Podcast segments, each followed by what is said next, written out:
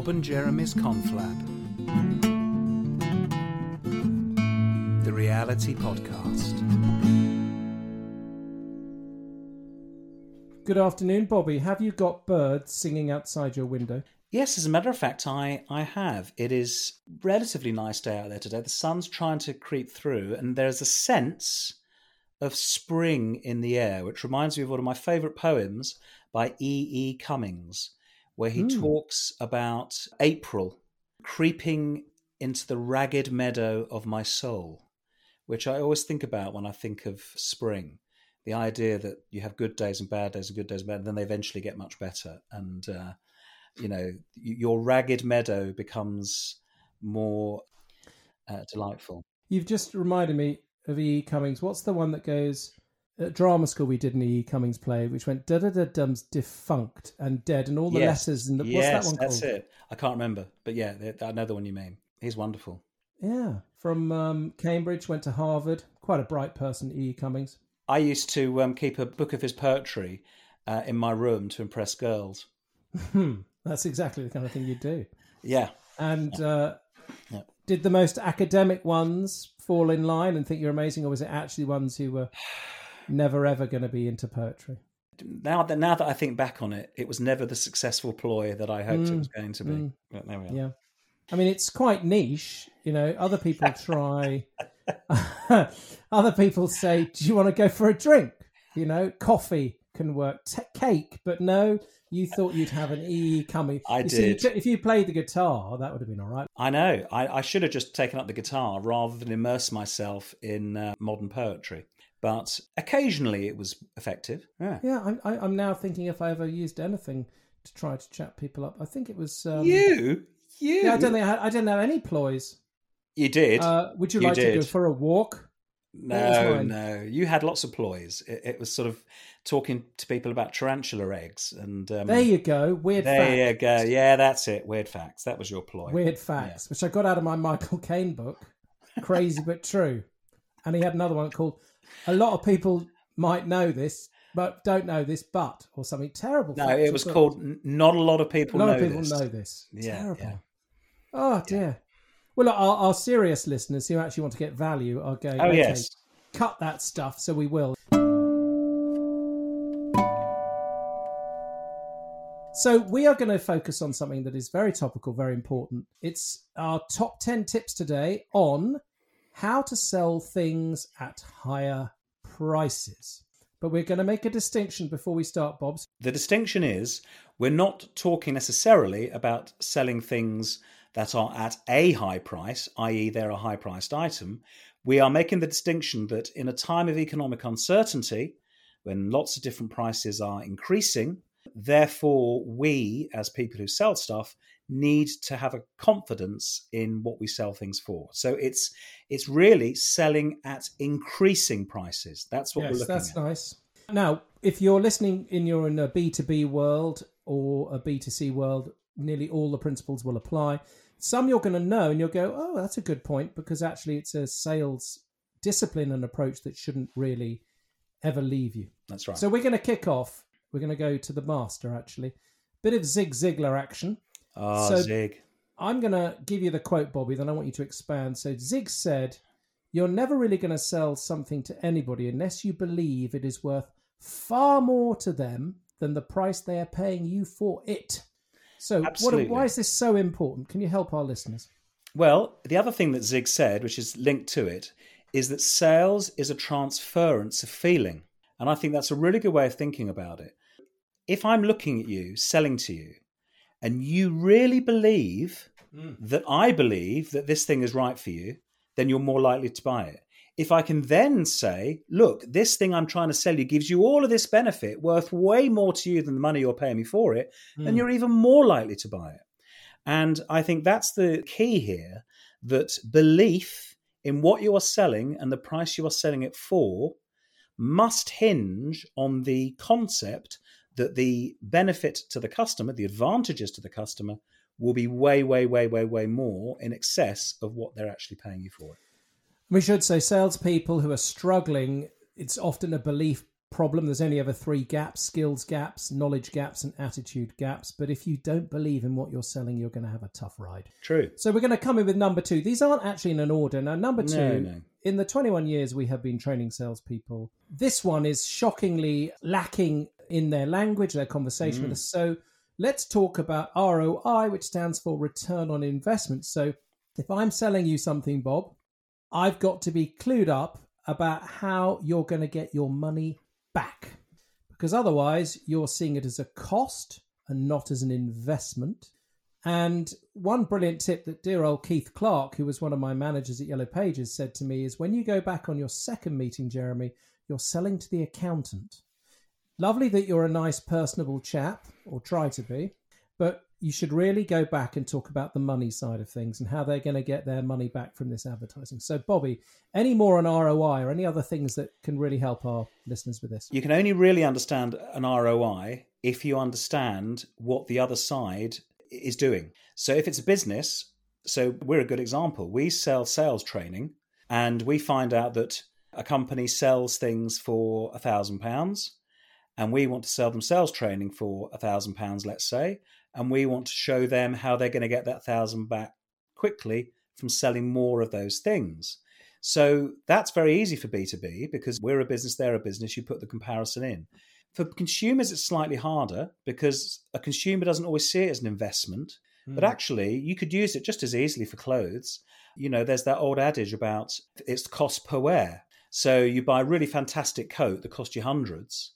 But if you're going to wear it for five years, then actually, pound for pound, it's costing you less than a, a, a coat that cost you 20 quid and lasts you a single season. So, you know, there is that element of you're investing in something which is going to give you a gain. Well, we're just coming up. You know, spring is definitely here today. Really glorious here. Mm. Here in Blighty, if you're listening in another country, we go kind of nuts in a couple of weeks where we all go in our gardens for the first time and rip things about and try and drill things into gateposts or whatever, depending on the size of space we've got. So, buying a lawnmower, how many years will you own this for and cut the lawn for? How many years will you, you know, enjoy this herbaceous border plant? It's the same principle. Now, in at number three, objection handling. Now, I don't think we're going to do all of our No. different systems, but I think we should talk about the fact that what most people do. In fact, well, let's let me demonstrate. Just give me an objection, Yeah. and we'll just use the first thing that most people do. So what is it? What is it you're trying to sell me? So this planter, Bob, Mm-hmm. um, this they're, they're very like Belfast sinks, as you can see. So this will Mm. go in your garden. Mm-hmm. Quite literally, this can be handed down to the next generation. It will remain Yeah. as a planter, and it will Yeah. moss up and be beautiful. That's why they're seven hundred and fifty pounds each. Oh, mm, no, that's that's a bit too much for me. Well, look, if you like, I'll help you carry it in the boot of your car, and I can do it for seven hundred. Mm, no, it's still too much. Okay. Um, do you want this planter for six hundred and seventy-five? If you did it for five fifty, I'd I'd give you the cash now. Oh, I, couldn't do them for five fifty because. Okay, well, don't worry. I'll I'll I'll, I'll, Uh, I'll, um, go, I'll, um, I'll go. That's I- all right. I- I'll, I- I- so, what is my method? I'm doing discounting. No skill involved in that. And Hmm. how many people all over our fair isle and across the world have no idea about actually handling objections? So, if it's a skill that's lacking, you're not going to be able to command the opportunity of buying things at higher prices without actually objection handling. The key to handling a price objection is to be able to reiterate the value. That is the absolute key here. People are entitled to think that something's expensive. We need to make sure they actually understand the value they're getting. That's how you handle objections rather than discounting. And that links beautifully to number four, which is what people want these days, and they've probably always wanted, but for years we haven't done it so well, and it's even more important now, is they want a personalized recommendation, mm-hmm. a personalized proposition, a personalized advice. So that personalization of you and your house and where you're living and based on telling me about how you package these sandwiches in the in the factory you're going to need so if it doesn't feel personalized and it's just an off the shelf product or an off the shelf service solution it really why should i pay that Yeah. for it you know why why should i pay you a higher price for it it's got to be personalized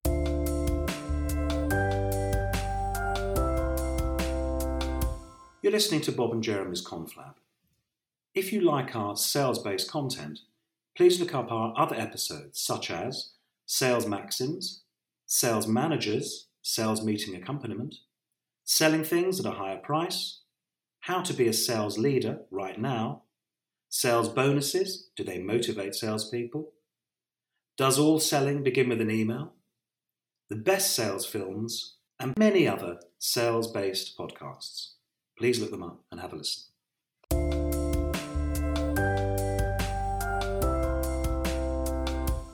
Which now leads us on to number five. Why should we all pay higher prices for things at the moment? Well, as we have seen in the last few months, there is a, a world crisis taking place, which we're going to talk about in a little bit. Prices go up over time. Inflation at 2% means that prices go up all the time. Every year they're going to go up.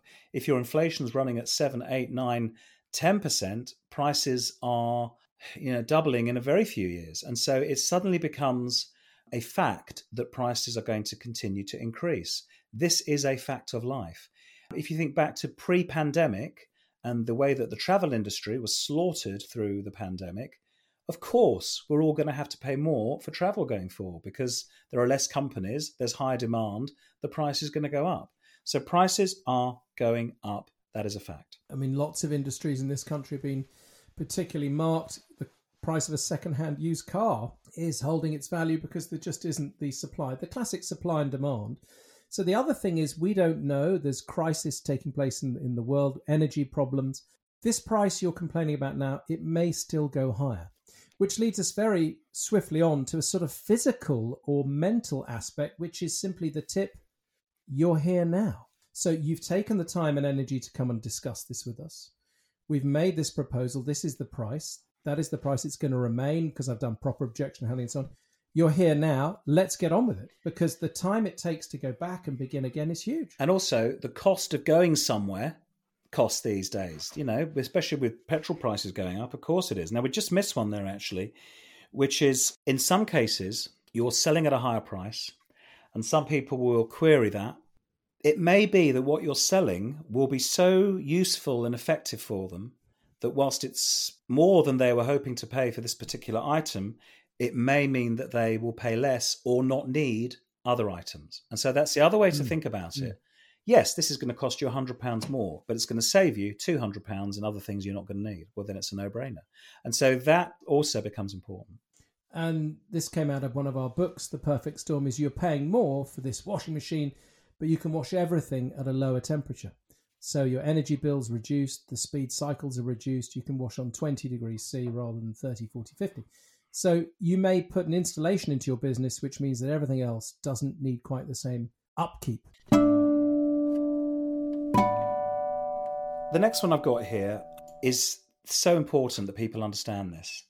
So whether you're Amazon or whether you're a retailer or whether you're a construction firm or a business, if you're a business which sells goods, then it is going to cost you more to get mm. those goods to where they need to be because fuel prices are going up, energy prices are going up, the cost of getting things to different places are going up. It costs more to fly things to different places now because you can't fly over certain countries.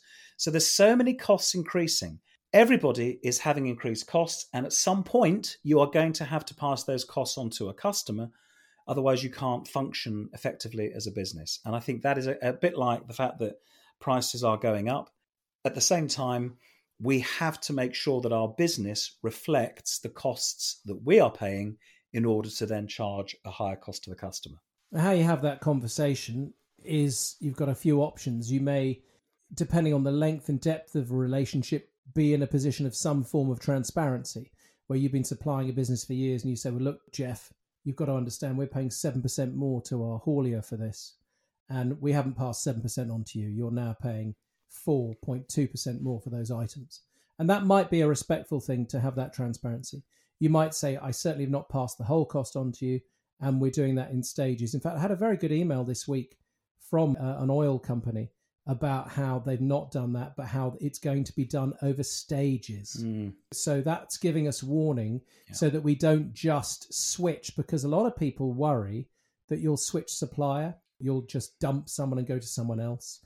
And there's a way of doing it. I remember my uncle telling me years ago, he had a letter from a dentist saying, We are putting our prices up by X percent. And he worked out it was something like 58% increase.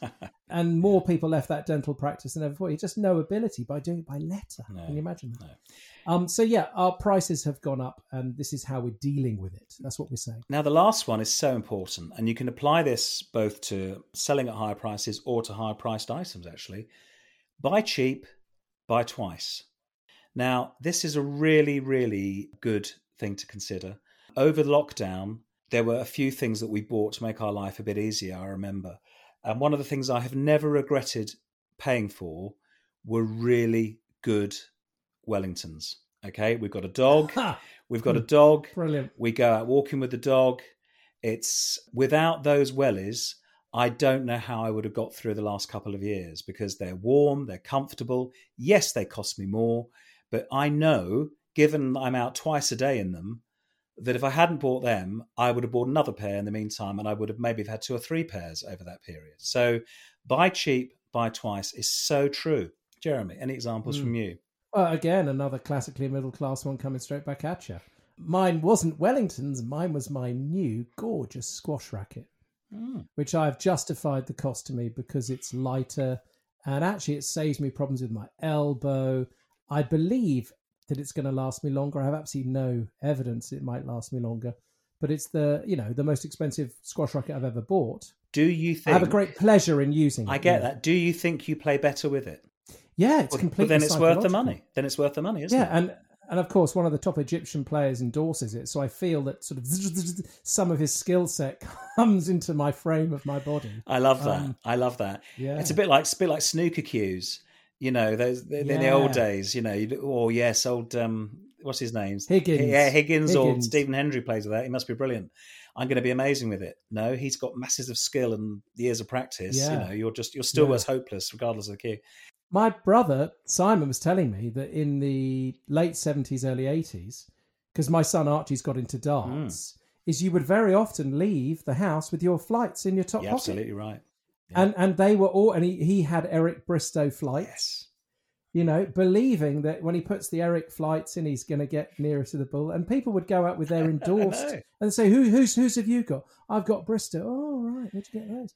I love that. Do you remember the days when when they used to play darts? They used to play darts with a cigarette in their hand. Oh yeah, yeah, absolutely. And they, I mean, how bizarre is that? That you you you'd have a sport, something that's ostensibly a sport, where you could actually smoke while you were playing. Well, they still drink. Oh, They still drink beer. So I've seen them, you know, Lakeside and Mm, it was in yeah, Milton Keynes yeah. not long ago, I think. They still got the pints on the go, but I haven't. I don't think they've got the booze in snooker. Uh, no, they, have, used to Not have. not many of them are drinking like No. Judd Trump. They're all fizzy. Do you remember old um, Jin Werbeniuk, uh, who was the uh, the snooker oh player? Oh my golly! He he would Oh. sometimes drink, you know, thirty or forty pints. Well, that's right. My my brother Simon said he counted once. He drank fifteen over a session. brilliant. Bill Bill Werbeniuk. Bill Werbeniuk, that's Bill it. Wer- Bill Werbeniuk. That's it. Yeah.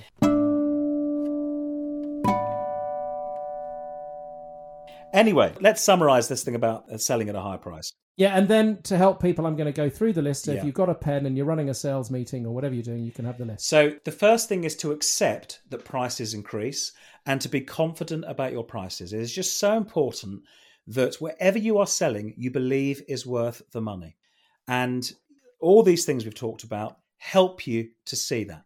Right. So, in no particular order.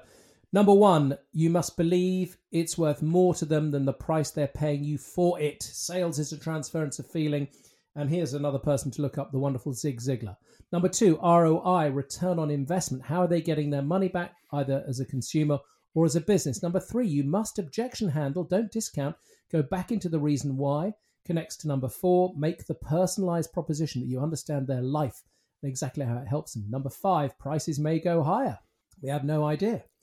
Number six, I'm going to go to this one now. You're here now, and they may still go higher. The cost of you even getting to this point with me in a business conversation or as a consumer means let's get on with it. Number seven, pay more for this, but by doing so, the rest of your operation costs go down, or the rest of your domestic situation will be less of a cost. So you'll pay more, wash everything at a lower temperature.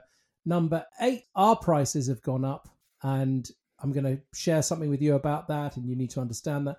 Number nine, you buy cheap, you buy twice. So classic Jeremy, the maths isn't working. What have I missed out? Or did we have nine? Maybe we never had ten. Well, let's. maybe we Do you know what I'm going to do? I'm going to create one on the fly now. Go Okay? for it. Why and how can I sell things at high prices? Go, Bob. Because you believe that every year people should pay a little bit more for everything as a point of principle. You should do. Mm. Why should your prices be the same for years and years and years? How does that work? Mm. You know, every year prices go up a bit. That's a fact. So just accept it. Yeah. And in business terms, that can be a closing technique. Yeah. Uh, book now before the 1st of April when our Correct. really natural price increase takes place. In fact, people usually want to be paid more money every year, don't They they? do. Thank you for tuning in. Um, Thank you indeed. go sell these things at higher prices because this is a state of the world that you'll need to contend with. People still need what you have, and you must believe that you are helping people with whatever it is that you are doing. Okay, cheers for now, Bobby. Thanks a lot.